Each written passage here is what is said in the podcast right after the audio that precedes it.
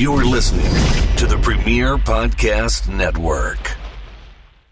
If you haven't heard about Anchor, it's the easiest way to make a podcast. Let me explain. It's free. There are creation tools that allow you to record and edit your podcast right from your phone or computer. Anchor will distribute your podcast for you so it can be heard on Spotify, Apple Podcasts, and many more. You can make money from your podcast with no minimum listenership. It's everything you need to make a podcast in one place. Download the free Anchor app or go to anchor.fm to get started.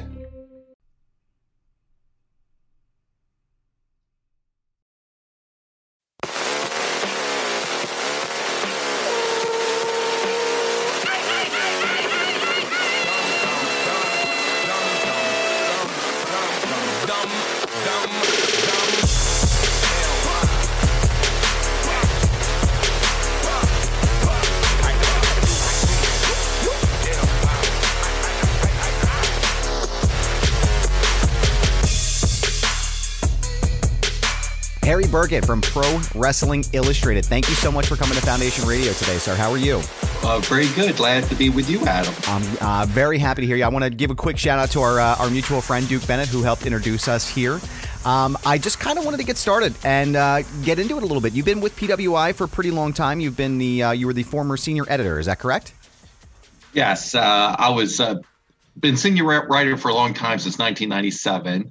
I did have a tour at the actual office in outside of Philadelphia as editor-in-chief from about 2006 to almost 2009, I think.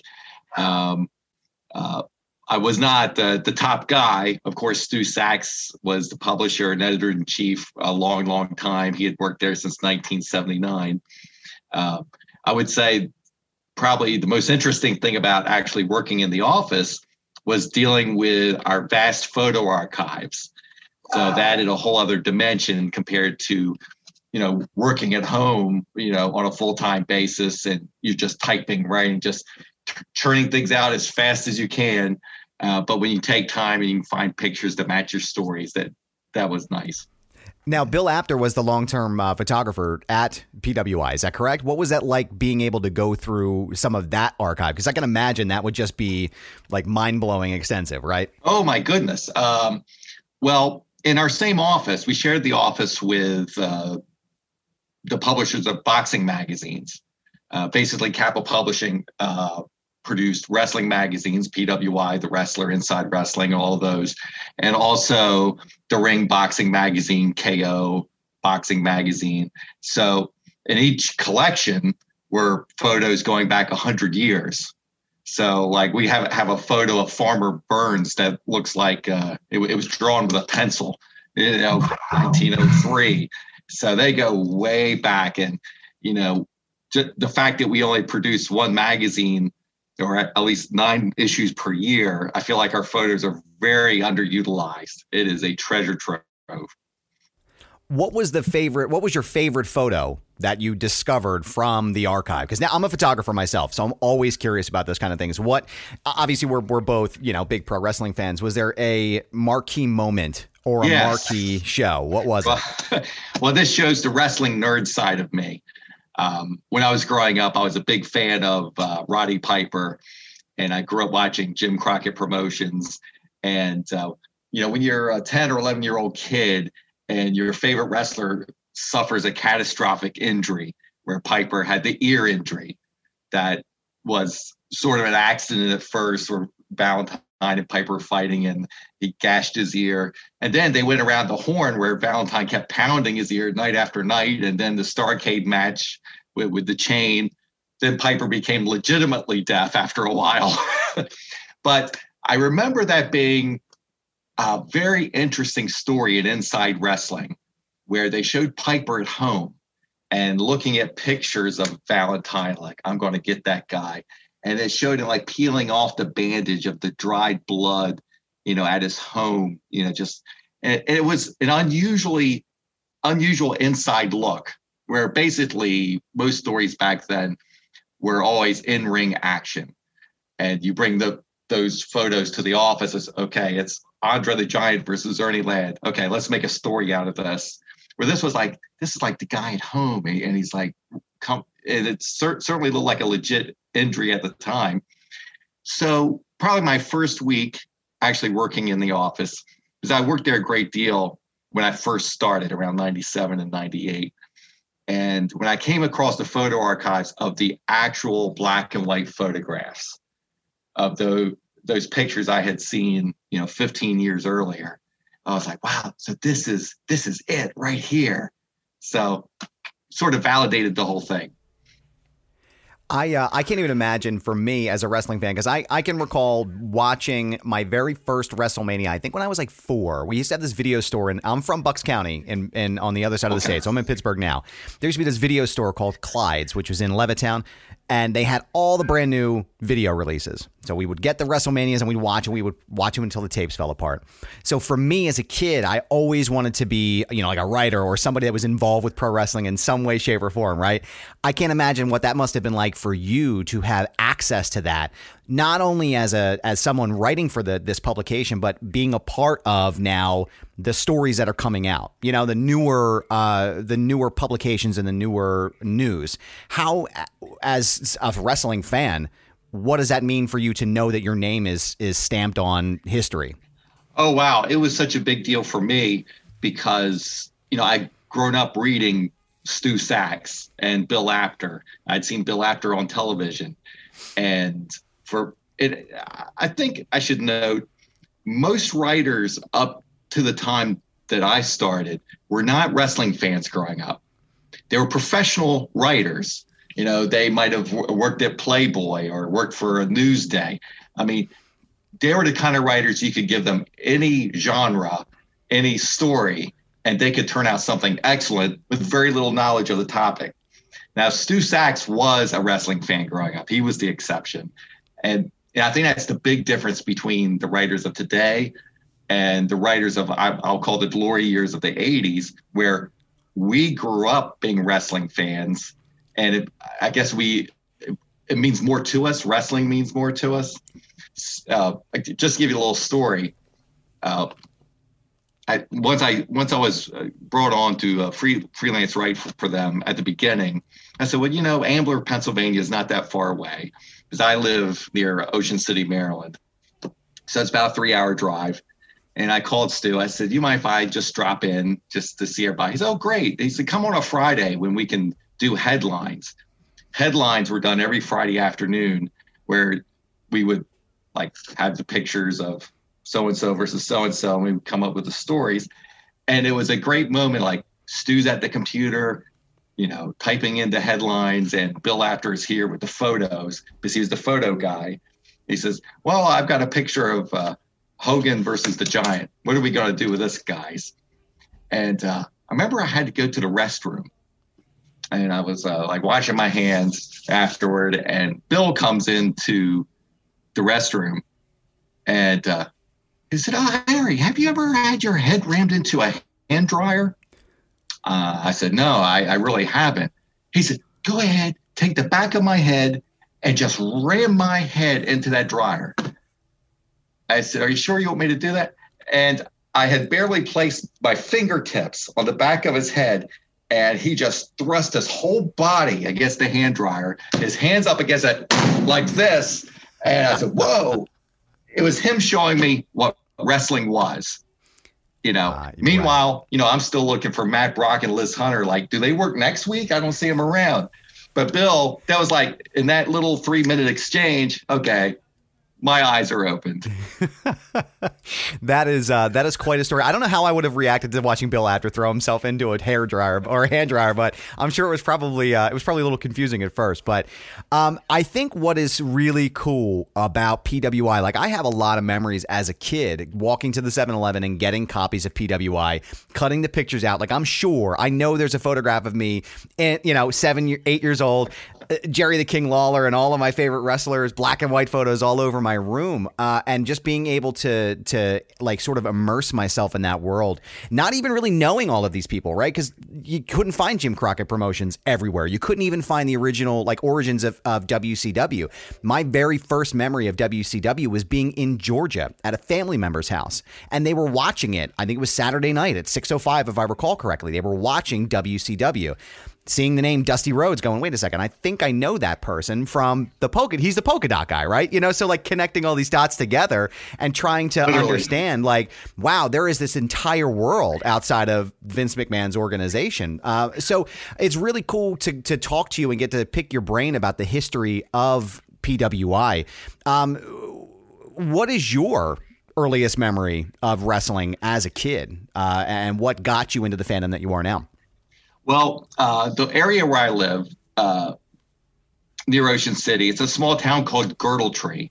Stu made fun of me every day. Harry, are you going to back to Girdle Tree? You know, but it's sort of a rural area.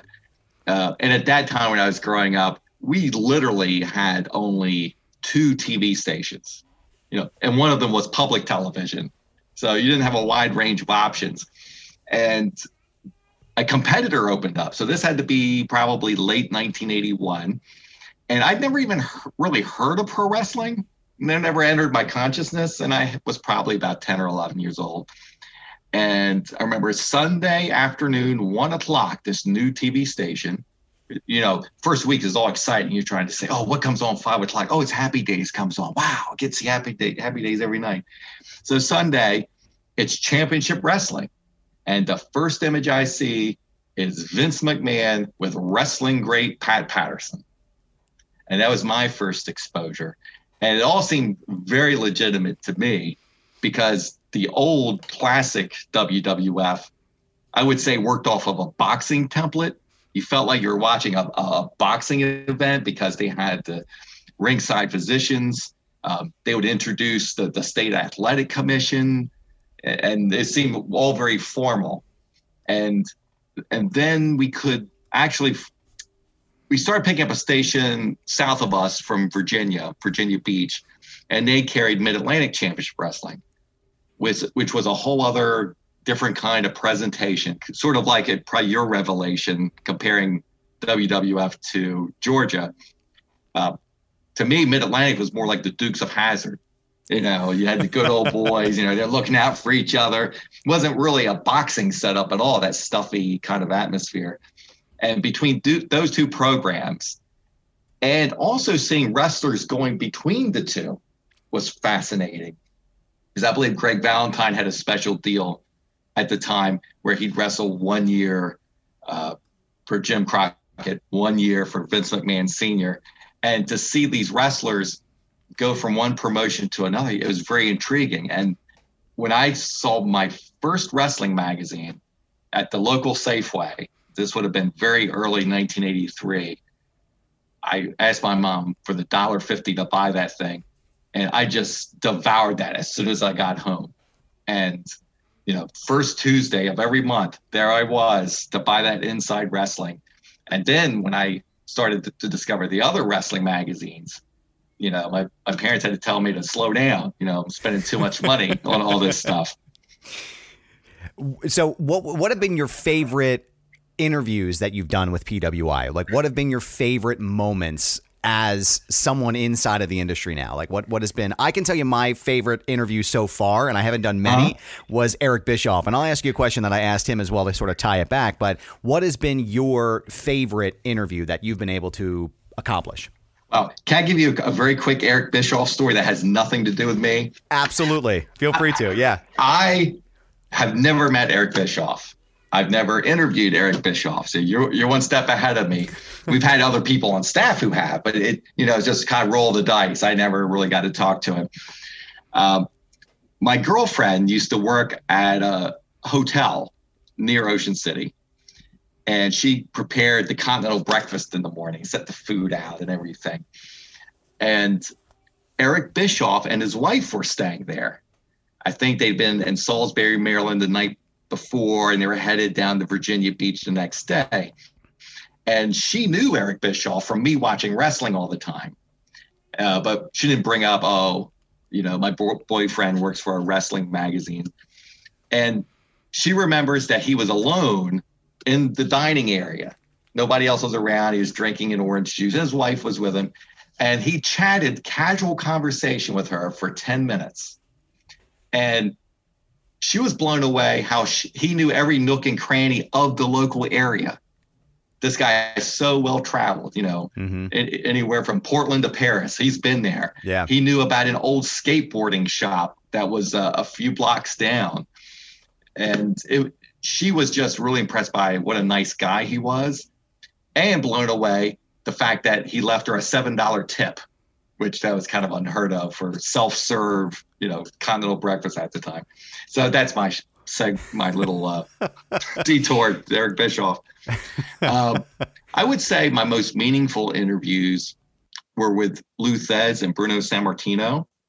And this happened in the year, maybe late 1999, early 2000. The big thing then was all the magazines were coming up with their top 100 wrestlers of the century type sections. And WCW magazine had come out with a nice one. And I think they rated Lou Thesz #1 and Bruno #2. Or yes, that's how it went. And Stu told me, okay, we're not going to do that. We're not going to rank them, but we're going to come up with 100 wrestlers and we're going to chicken out and we're going to list them alphabetically. Trouble was, when you talk about these wrestlers like Farmer Burns or Frank Gotch, there was only one human being alive who actually had met all these people or knew people who were very close to them. And that was Lou Thesz. You know, he even knew Farmer Burns when he was a trainer in the late 1920s. And turned out Lou lived in Virginia Beach, which is maybe an hour and a half from where I live. So I drove down one day and spent the whole day with him. It was terrific. I'm like, to me, this is the greatest legend of all time in pro wrestling history. He was world champion from 1937 to 1966, a 30-year period. And I had my list of 100 wrestlers that we were going to put in this magazine. And we went through them one by one. And except maybe the most current wrestlers, but when you talk about, you know, top 100 wrestlers of the century, you know, he at least knew all of them. And he would give me like some one-line answer for some people. Like I said, well, what do you think of Hulk Hogan? Couldn't wrestle his way out of a wet paper bag. You know, what do you think of Edouard Carpentier? Circus performer. So, what do you think of Buddy Rogers? Philadelphia street cop. So he had this kind of surly nature against some of his rivals at the time. And I even asked him, I said, well, you know, if you feel that way about it, you know, how do you feel, you know, having to lose a match to Buddy Rogers, you know, knowing that you could beat him, you know, in a real contest? I said, how do you feel about occasionally taking that dive? And he said, well, the question wasn't, should I take the dive? It was, could I? In other words, that's when he made his huge money. It's when he agreed to drop the belt. So he was quite a gentleman. And I remember we went to a restaurant close by called The Thirsty Camel, which was also a bar. And I just bought a new Hyundai. And we were driving over there. And this is how gracious he was, you know. Think about how much money this man had made throughout his lifetime. You know, he lived very simply. He said, you know, those South Koreans, they make a good car. By the way, did you know I'm president of the South Korean Wrestling Commission? I said, no, I didn't know that. One thing I remember about him is he had a heck of a vice-like handshake grip. But he was modest. His wife told me that the previous year she had given him a T-shirt for Christmas that said World Champion Wrestler, and he wouldn't wear it because he didn't want to bring attention to himself. So I interviewed Lou that day. I spent the whole day with him. And then the next day, I had to call Bruno to get his take. And Stu's remark to me was, well, Harry, you talked to both Babe Ruth and Mickey Mantle on the same day or the same week, which was pretty extraordinary. I haven't really had a week like that where I talked to such huge legends. Foundation Radio is brought to you by 10th Ward Barbershop. Serving the historic 10th Ward in downtown Lawrenceville, 10th Ward Barbershop is a full-service barbershop offering quality haircuts, beard trims, and hot shaves. Adam gets his hair and beard trimmed by the owner of the shop, Ryan Kane, and he loves the laser point precision cuts and lineup he provides to him and countless other satisfied customers. But you don't have to take Adam's word for it. WWE superstars Corey Graves and The Fiend, Bray Wyatt, frequent 10th Ward for all their hair and beard trimming needs. Right now, all cuts and trims are by appointment only, so head over to their website at 10thwardbarbershop.com and book your appointment now with Kane, Jordan, and the rest of the team at 10th Ward Barbershop. That's 10thwardbarbershop.com. And we thank them for supporting the podcast. The only thing that I can compare that to in my own life was the time that I met Hulk Hogan and Ric Flair, but it was only like for a maybe 5 minutes. I was with my oldest son, James. Hulk Hogan also had a very vice-like handshake, but his hands, are gigantic. But I can't even imagine what it must have been like to talk to two people who were part of revolutionizing this industry. That must have been massive. And I can't even imagine how honored you must feel to know that you were such an integral part of that entire process. And to find out how down to earth they were.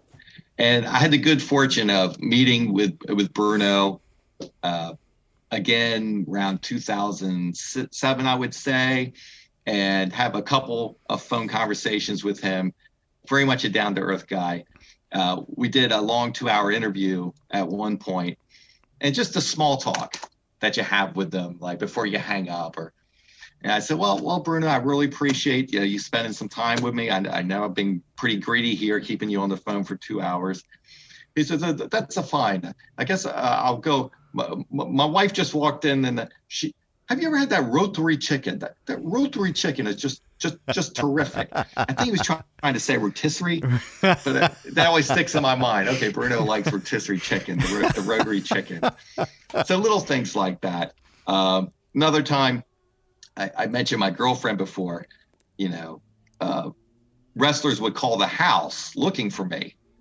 She doesn't know who they are, And one day I was gone, and it was Terry Funk that called. We were scheduled to have an interview, and he says to her, like she's making small talk, like trying to delay him, hoping I would come in a few minutes. And she said, well, what have you been doing today? Oh, I've been shooting into gopher holes today.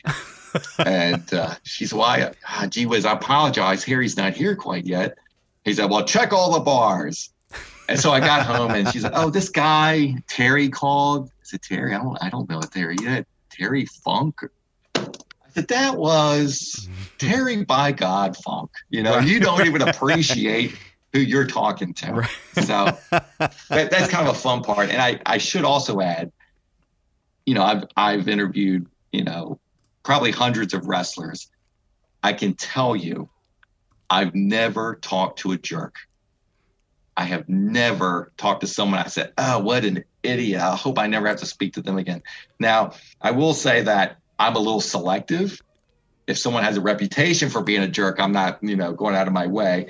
And right. Stu had that attitude as well. If someone was known to give people a hard time, there's too many good people to deal with, And I would say there was one guy who was kind of a muscle guy, musclehead, I'll call him. But he wasn't rude, but he was very self-involved. Mm. I don't know if I should say who that is. But. That's okay. I have also. I have also, to come find me. I have only had one very, very terrible experience with a professional wrestler before. Oh, no. I won't say his name, okay. And I won't say what happened, but it was something that I didn't expect to hear from this person, and it was very, very disappointing. So I'll just leave it at that. Maybe we'll talk off the record after this. But was it a surprise? A big surprise? It was a surprise to hear this person use this kind of language. I'll leave it at that and towards me, it was very surprising, but I'll leave it at that for now. We'll talk after the call. But one of the things that I love so much again about PWI is the PWI 500, your list. It's the yearly list. You run down every wrestler. You do woman of the year, wrestler of the year, match of the year, feud of the year. This past year in 2020 was Jon Moxley. He was the wrestler of the year. How much heat do all of you take when you release these lists? And then how long do you personally, Harry, mute your Twitter after these lists come out? Well, you know what? The criticism is never personally directed. And, you know, I feel like wrestling fans by and large are the best fans in the world. And I don't ever really remember getting a hard time, other than the fact our only concern back in the day was how Bill would be treated at the live events. That was always a concern in many ways, because if you wanted to contact with the wrestlers, if you wanted to be part of the wrestling world, you wanted to be a photographer, because you were the one going to the venue. You were the one with them backstage. So you are the person who really knew these guys. And the writers, you know, we were just in our office in Pennsylvania, you know, and we might do the occasional phone interview, but we didn't know them one-on-one. Bill, in addition to being the photographer, he was the PR person, and he was the man with the Rolodex. He had a literal Rolodex with these wrestlers and their phone numbers in them. And Stu often had genuine concern whether he was going to be roughed up. One example might be Scott Steiner. He told, and this was before he was Big Papa Pump, and he told Bill, he said, you know what, if I'm not higher next year at the 500, I might have to break your legs. You know, things of that nature. And I'd heard Randy Savage, maybe even Kevin Sullivan could be tough to work with, a little intimidating. So if they had a complaint about PWI, they went to Bill. I remember we had a publication called Wrestling Annual that came out once a year. And this was late 90s during the Attitude Era. So we advertised this magazine. We would have 50 profiles in the magazine with full color pinups in the middle. And the biographies, the profiles were always dripping with attitude.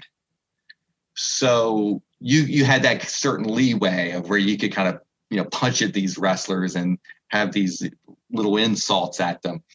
And I was sending these in day after day. And Stu called me and said, Harry, you know, you're going to get Bill beat up big time. You need to maybe tone this down a little bit. And that you had to be mindful of that. I think I'm sitting here thinking and I'm reflecting about what you said about Scott Steiner. And I don't know how comfortable I would be returning to work after getting a phone call from someone like, even pre, you know, Big Papa Pump. Scott Steiner looked like a monster. So that was in person. That was a personal threat. I would have just been like, okay, whatever you want. Just what number? You tell me the number and I'll put it together for you. Yeah. I'll take care of it. It's fine. Don't worry. Everything's fine, Scott. It's fine. You know, Bill's been gone from PWI for 20 years, and that's very hard to believe. Wow. But he keeps telling everybody, if you got complaints about the 500, don't come to me anymore. Because he says every year somebody comes to him with a complaint. He says, hey, I haven't been there since 1999. Harry, I can't even imagine. I know probably in years past up until 2020 that the list has been a lot easier because life has been more normal. How difficult was it for the team to complete the PWI 500 this year in spite of the pandemic and the cinematic matches and the cancellation of WrestleMania? What was that like for you and the team internally while you worked through these processes? Well, we had to give the talent leeway as far as whether they had been largely inactive or not. You know, Ring of Honor, for example, you know, they went months without having any events. You couldn't hold that against the wrestlers. So we had to kind of suspend that criteria a bit. I almost forget. We do have a minimum year to year, like you have to make have 15 matches or something. I think I have that number wrong, but, the big thing that impacted our list this year was there was something percolating, bubbling on the internet about the lack of diversity on our list. And Righteous Reg, that's his handle, he has a website, PW Ponderings, and he came up with the Black Wrestlers 250. So he came up with a list of 250 male and female African-American wrestlers. And I don't know what the numbers were of how many African Americans we had on our list, But he said, hey, I just came up with a list of 250. You know, you guys can do better than this. And I really wasn't aware of this kind of bubbling out there because I'm not a big social media person, you know. That's why it took me so long to respond to your Twitter message. But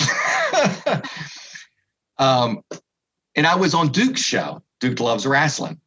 And he said, Harry, are you, he even mentioned it before the show, are you aware of this going on? There's a lot of complaints against your magazine for the lack of diversity. I said, no, I really wasn't aware. And we talked about it during the podcast. And he said, I'll send you this list, the Black Wrestling 250. And I told him I would pass that along to my boss, Stu, because more than anything else, as wrestling fans, we don't want to have any blind spots. And I think, you know, if you really pushed us, we could look at any given year and I could tell you what our blind spot was that year, the little something we missed. You know, at one time, it might have been a reluctance to make a Japanese wrestler number one, you know, because we were primarily a North American magazine. You know, maybe Mitsuharu Misawa should have been number one back in 1997, said Dean Malenko, little things like that. Or I know with the magazine in general, we'd had a blind spot toward the West Coast historically because it was a New York-based magazine. So I knew Stu would be very interested in like, okay, have we missed something? And I knew we would take it seriously. Well, this coincided with Stu's retirement. So this was a big year for us, year of transition. And Kevin McIlvaney, who came on board as a freelancer back when I was the editor-in-chief, is probably around 2006 or 2007. And I always knew him to be a creative guy. And he's kind of hung in there for the past, I guess, 12, 13 years as a freelancer. And he had a major role with the 500 in deciding the list. And I'm not saying Stu would have ignored, you know, the list because he did take it seriously. But I think Kevin, being from his generation, you know, he's in his 30s, he may be slightly more attuned to diversity issues and what we might have been missing. And as wrestling fans, we just didn't want to miss anything. And he's really opened up the magazine as far as being inclusionary and not missing African-American talent that's out there. You know, we recently did a section on independent wrestling. And Paradigm Pro Wrestling has a lot of great Black talent that maybe wouldn't have gotten in the magazine otherwise, but now we're kind of looking for it. And we've even done stories on transgender wrestlers, LGBTQ+, which we probably just wouldn't have done in the past. We just maybe not make that call. And I think the magazine sort of has a richer tapestry now.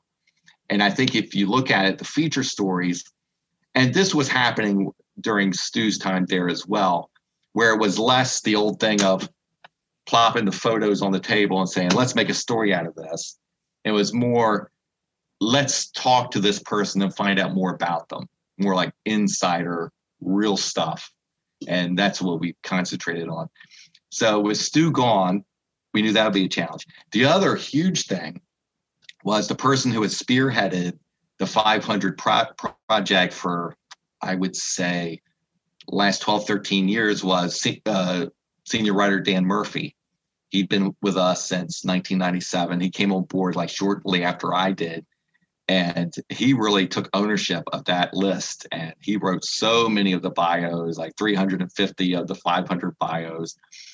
And we thought, oh my God, how are we going to do this without Dan? And Kevin just managed to like divvy up the work among more people, and we kind of pulled it off. So, not surprisingly, without Stu, without Dan, Kevin coming on board and trying to respond to the issues that were mentioned to us, we knew we were going to come up with a different list. Now, you mentioned earlier. Whoop! Forgot I muted myself. There we go. Let me run that back again one more time. So, Harry, I know that you had mentioned earlier about Hulk Hogan and I guess it was Lou Thesz coming up with the can't wrestle his way out of a lead paper bag. Right. I know there's always kind of been this I don't know the right word for it, maybe this hatred or the fan reaction towards somebody like a John Cena or even a Roman Reigns up until very recently, people bucking back hard about them being the quote unquote top guy in the company. In your experience and in your history as a professional wrestling fan, has this type of trend always been around where a company elevates a top guy or elevates a particular person and then it just explodes and it falls apart? Or is this really just kind of happening now that it's in the digital age and more people have access to them on social media? It's more obvious now and more of a factor. Probably the most complaints we ever got was Roman Reigns being number one. And I believe our headline on the cover read something like, half of you will not be happy with this or something of that nature. Because he's such a polarizing figure, and our friend Duke really gave us a hard time about that. But I would say even when I was growing up, PWI did capitalize on anti-Hogan, anti-WWF sentiment for sure. So if you came in as a fan in 81 and 82, 83, before the rock and wrestling connection, you were introduced to old school wrestling, where the craft was to make it look as realistic as possible. And you might have still had your weird characters, you know, like the sheep herders or the mummy, but they were the exception among a group of otherwise normal athletes. So then when you went to the WWF and that became so popular and everybody was a cartoon character, you were ashamed to watch that with your dad, with your friends, because like they're judging me, like, you know, they think I'm believing this stuff and it's so insulting. And PWI, you know, really pushed the NWA to the forefront at that time.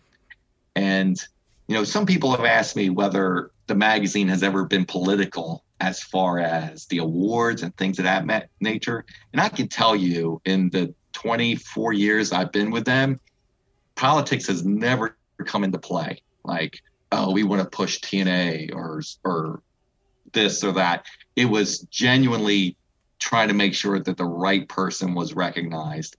But I think back in the 80s, they had to do that because WWF wrestlers would have won every award.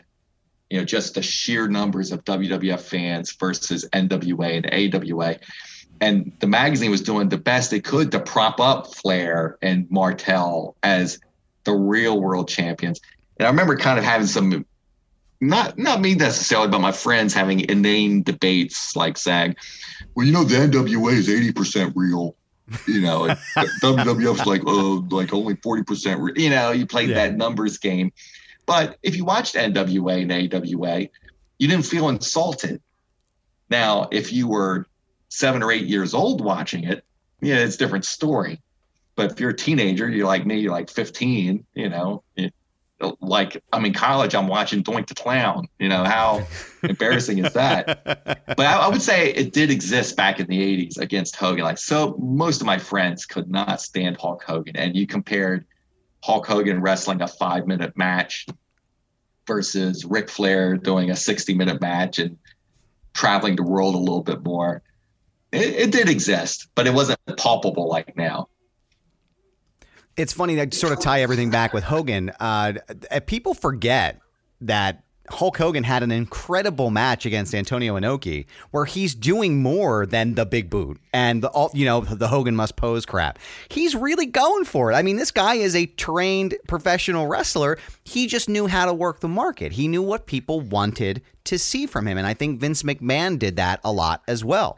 You talk about Roman Reigns as well, too. And I kind of wanted to tie back into it as well. I feel like Roman Reigns right now is the modern day Hulk Hogan. More so than John Cena, right? We never got the payoff with John Cena in the heel turn. Unless you count WrestleMania 36, which I could talk about the Firefly Funhouse match literally all day if you wanted to, but that's another story for another day. I feel like we never got that payoff with him. Now that Roman Reigns, and I mentioned this sort of briefly with Eric Bischoff as well, the pandemic kind of was a happy accident in some respects, not just with the cinematic matches. You know, Goldberg has to go over with Braun Strowman, and we get this sort of transitional period.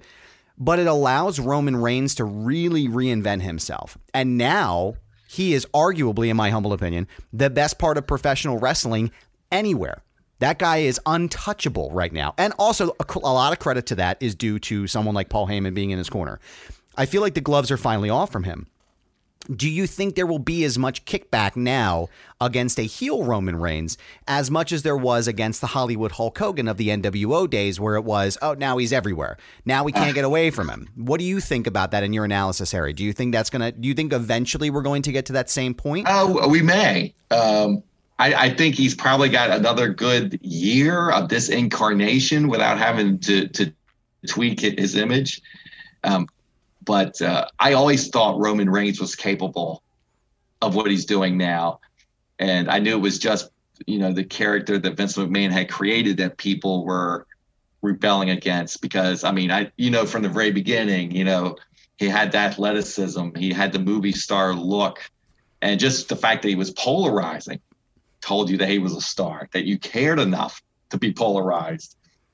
And, yeah, I just watching him last night on SmackDown. Mm-hmm. I mean, you mentioned the pandemic and how he can get away with this understated delivery that they might have not attempted otherwise. I just love that so much, because I think so much of wrestling is amplified too much. And when it's amplified too much, it's not realistic. See, I'm still stuck in 81. I just want wrestling to be, if I'm watching wrestling with the uninformed, I want them to be sucked in and not saying, why are you watching this stuff? You know, and I always have that in the back of my mind. Would I be proud to watch this with a non-wrestling friend of mine? And Roman Reigns is one of those people, because he comes across like he is totally sincere in what he says. And I think it's because he partially is. And I think they really sort of accentuated that. To me, one of the best feuds of the year last year was the Jey Uso-Roman Reigns feud. The storyline, the narrative that went along with that, it was just absolutely fantastic. And I feel like they really crescendoed that and put the exclamation point on that at WrestleMania 37 with the triple threat match with Edge and Daniel Bryan. We all knew damn well who was winning that match going into it. There was absolutely no way that Edge or Daniel Bryan was winning that match. That match was purposely for the fans to finally see a heel Roman Reigns and to get those pops and to get all that aggression out at him. I think he's untouchable right now, and I agree. I think it's going to be at least another year until they get to a point where that sort of fades out. I don't know if it's necessarily going to be like Hogan. I think a lot of the NWO's downfall came to us really oversaturation. But I don't think that they're going to have that same similar problem with this, because I feel like Heyman has that natural ability to sort of rein it back when you need to. You know, I feel like he's not going to let this entire thing fall apart. But I think one thing that I wanted to ask you as well, as far as someone who is a historical, you know, long-term wrestling fan, Eric and I actually talked about this idea of what if the wrestlers and the storylines of the 80s and the early, you know, mid to late 90s collided with the athleticism today that's in the ring. Wow. What do you think, Harry, would be the outcome of that? Do you think we would see another boom in professional wrestling like we did in the 90s? And conversely, do you think something like that is still possible to happen? I do. I think there's room to have a more mature product. I think because it's pro wrestling, we've lowered our expectations on certain aspects. And I don't even want to really mention wrestlers' names on this, really, but I think typically WWE stars are the most guilty of this. Bad acting. And it goes for the men, it goes for the women, the backstage segments. Just because it's wrestling doesn't mean you shouldn't be at least a good actor or come across sincere. I feel like so many times I'm watching, it's almost like some of them are just held to a fifth grade acting level, you know? Yeah. Where Roman Reigns, I mean, boy, you would think he studied a method acting with Dustin Hoffman somewhere for the last 6 months. You know, people need to raise their game in that regard. And, you know, I don't know what the true answer is. I mean, you can have somebody kind of zany, like Sami Zayn, who is very entertaining, Mr. Conspiracy Theory. But I feel like if that was toned down just a notch, it wouldn't come across as oh, these are wrestlers play acting. What if these wrestlers really had the ability to suck us in? Like you see it with UFC fighters and boxers when they, you know, they come up with their own like straw issues before their matches. And you're wondering how much of this is a work. I wish wrestling could tone it down a notch so we start to wonder too. Now, again, you mentioned somebody like Roman Reigns and you mentioned Sami Zayn. Where do you think AEW could do a better job with their talent in this realm as well? Because I am trying. I am doing my best to become one of the converted and give them a chance. I just find for me personally, and this is not a knock on anybody, this is just my own personal opinion, there's a heavier lack on story structure with that organization than there is with WWE. And I have a lot of problems with WWE storylines. What do you think that they can do better to accomplish the long-term arc that they're trying to get to? You know, I have so much respect for AEW and Cody Rhodes and Young Bucks and what they've done, which has been truly amazing. I thought I would be a bigger AEW fan than I am for some of those reasons. And I'm not one of those people, I'm an oddball, and I'm not going to say this doesn't make sense. I'm not one of those people who thinks every storyline should end with a nice bow and a cherry on top because real life doesn't work that way. I was one of those people, WCW in the late 90s, they would start a storyline and then like Randy Savage and Sting and hit him with a paint can, a spray can or something. And then it would like come to nothing. Well, I was like the only voice saying, well, you know, life is like that. I mean, who says Sting is going to come back and get revenge? Maybe he just decided, no, I don't want any part of Randy Savage. I think AEW stars need to get more serious. They're not conveying the same seriousness of intensity as, say, wrestlers on Impact Wrestling. And that's where Impact Wrestling is superior. They're probably the very best in pro wrestling right now as showing intensity. You know, guys like Eric Young and Rich Swann, you know, they really, it's their livelihoods on the line heading into a pay-per-view where you do think of AEW wrestlers more like gamers and Twitchers, and they're just coming to have a good time. It needs to get a little more serious. Foundation Radio is brought to you by The Dugout. The Dugout provides custom quality apparel at an affordable price. Modern style mixed with classic designs, you'll find retro t-shirts brought into the 21st century. Adam has several of his favorite t-shirts in rotation from the team at The Dugout, including customized Dudley Boys, Prince and the Revolution, and the Notorious B.I.G. t-shirts. Right now, if you purchase your items through their Etsy site and use promo code FOUNDATION, you'll receive 15% off your entire order. That's right, 15% off your entire order. Follow them on Instagram at The Dugout Brand. Follow the link on their Etsy shop and use your promo code FOUNDATION for 15% off your entire order. The Dugout, custom quality apparel at an affordable price. Well, even to mention someone like Nick Aldis in NWA, right? The NWA World Champion. I feel like when I watch him or if I watch Rich Swann, I feel like you're right. There is this sort of innate survival mode to what they do. They have to be these people because otherwise they may not get the airtime that they rightfully deserve. Right.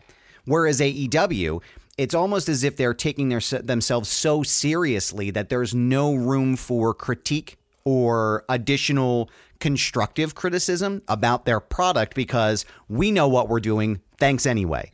And I feel like maybe that's kind of my problem with it as well. Like you said, it's everybody shows up and it's the boys club and everything is fun. And, you know, let's not take it too seriously where someone like me, I'm looking at this and going, none of you guys can hold a candle to Roman Reigns or even Cesaro right now. There's just nothing for me that's drawing me back in. And I want to be involved. And again, I'm not trying to take anything away from what they're doing because I agree. I think that what they're doing in this day and age, especially in spite of the pandemic, has been amazing. I if you would have told me 5-6 years ago that there would have been another competitor against WWE in a real sense, I told you you were crazy. They have the market covered. There's no way this is going to happen. But now they are. I think there's a lot of really great talent on there. And one of the things I wanted to ask you before we tie it up and I put you into my my rapid fire questions is this AEW Impact crossover.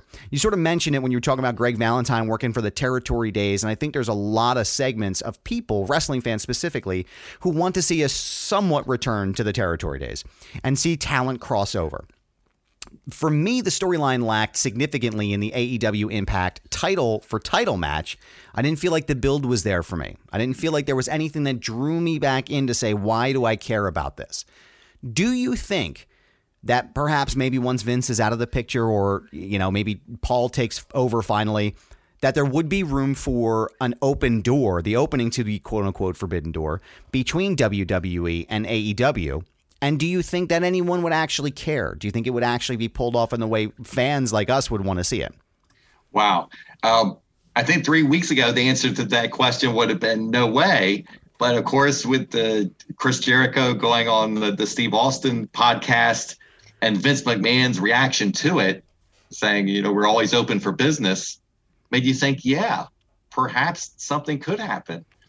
And I think, you know, my problem, well, one thing about the Kenny Omega, Rich Swann lead up, one thing I did like about it is I really didn't know what was going to happen compared to all these title versus title bouts of the past. Like Backlund versus Flair at the Omni, you know, it's going to be double count out or double disqualification.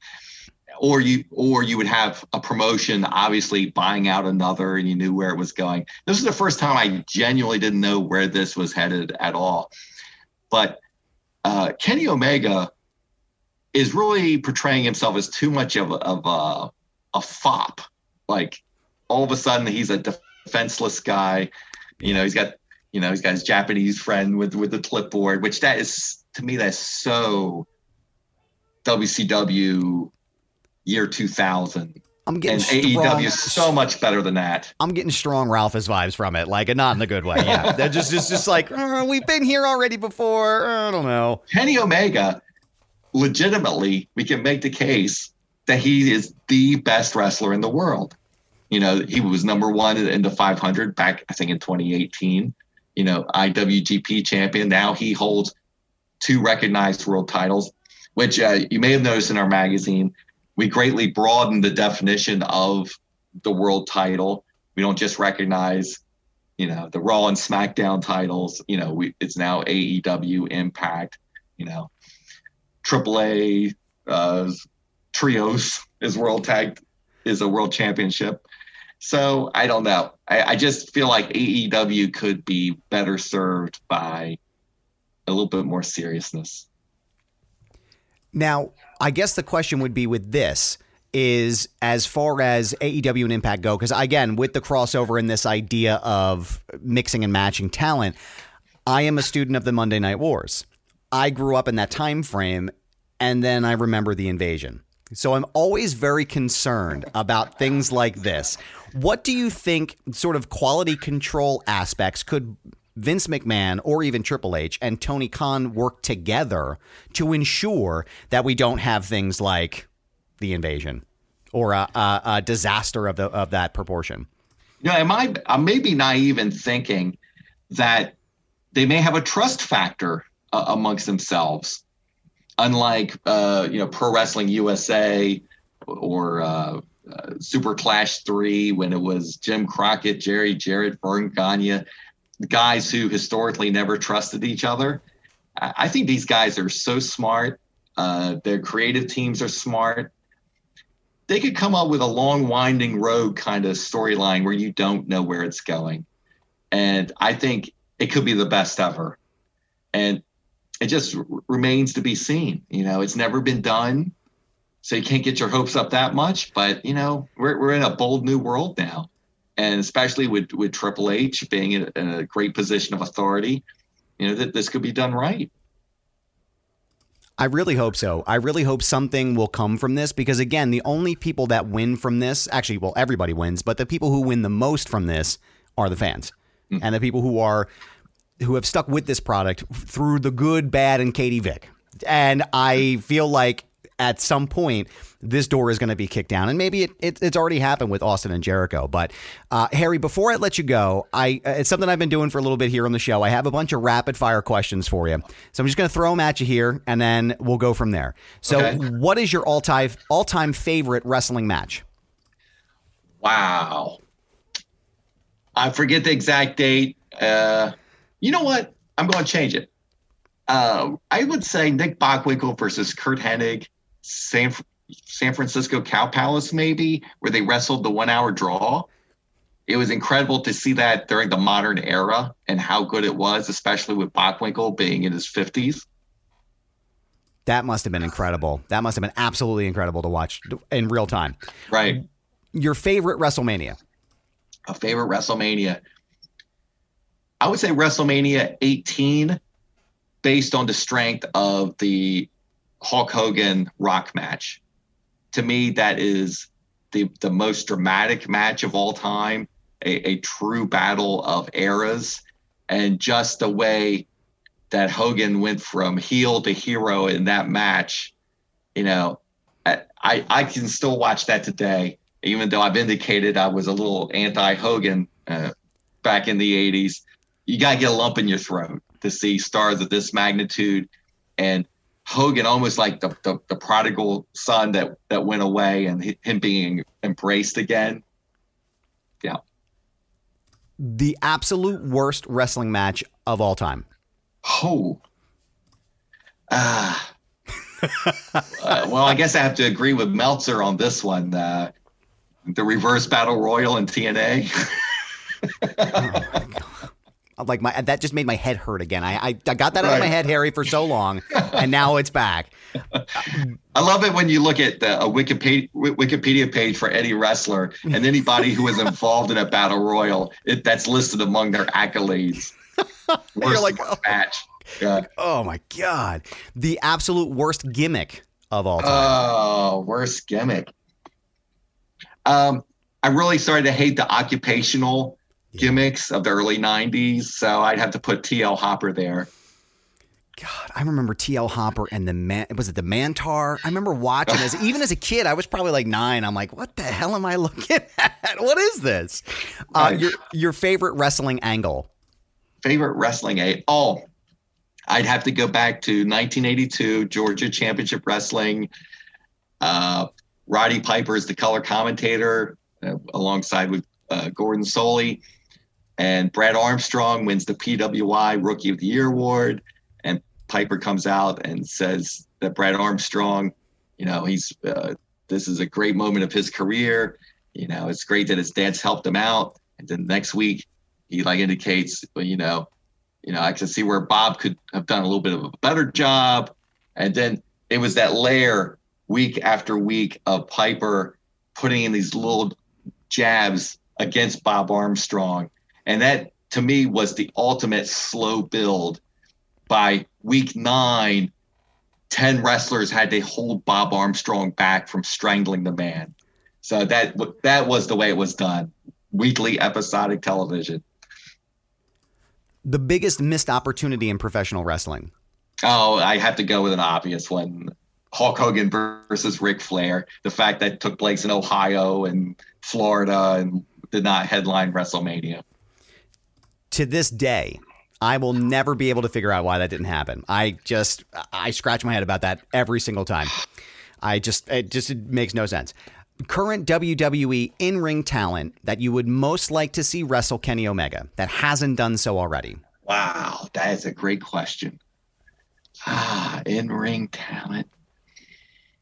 I guess I have to go with Daniel Bryan.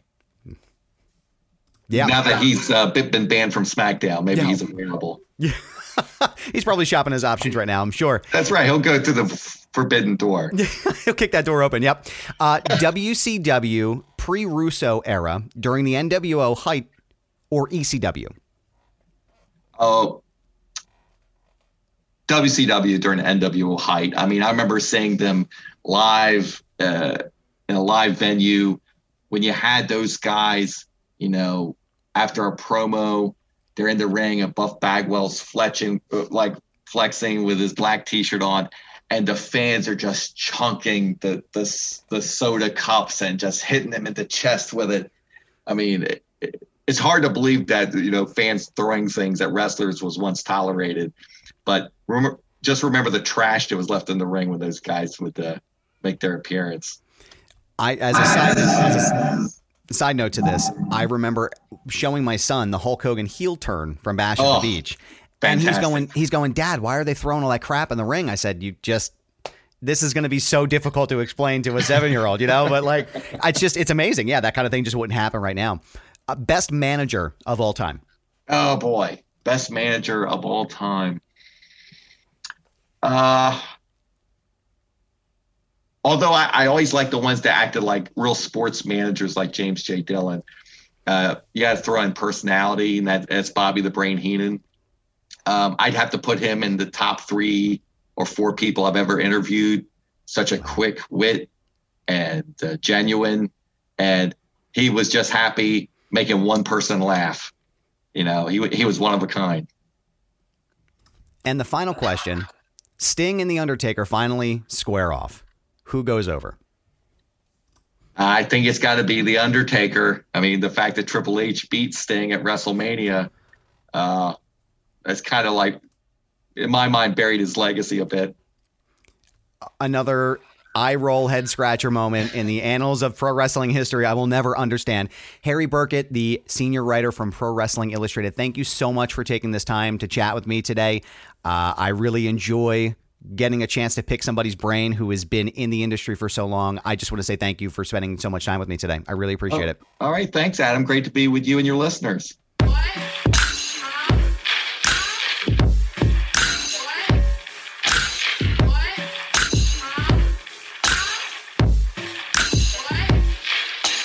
Foundation Radio is hosted, recorded, and executive produced by Adam Barnard. The show is also produced by Sam Kreps. Special thanks to Greg Mead, Joe Keane, Jeff Quinn, and Dr. Ruth Alme. Our intro and outro music is produced by Dumb Ugly. Find this episode and our full archive at foundationradio.net. Follow us on Instagram at foundation_radio. Be sure to subscribe on Apple Podcasts, Spotify, and anywhere else you get your favorite podcasts. This has been a Foundation Radio production.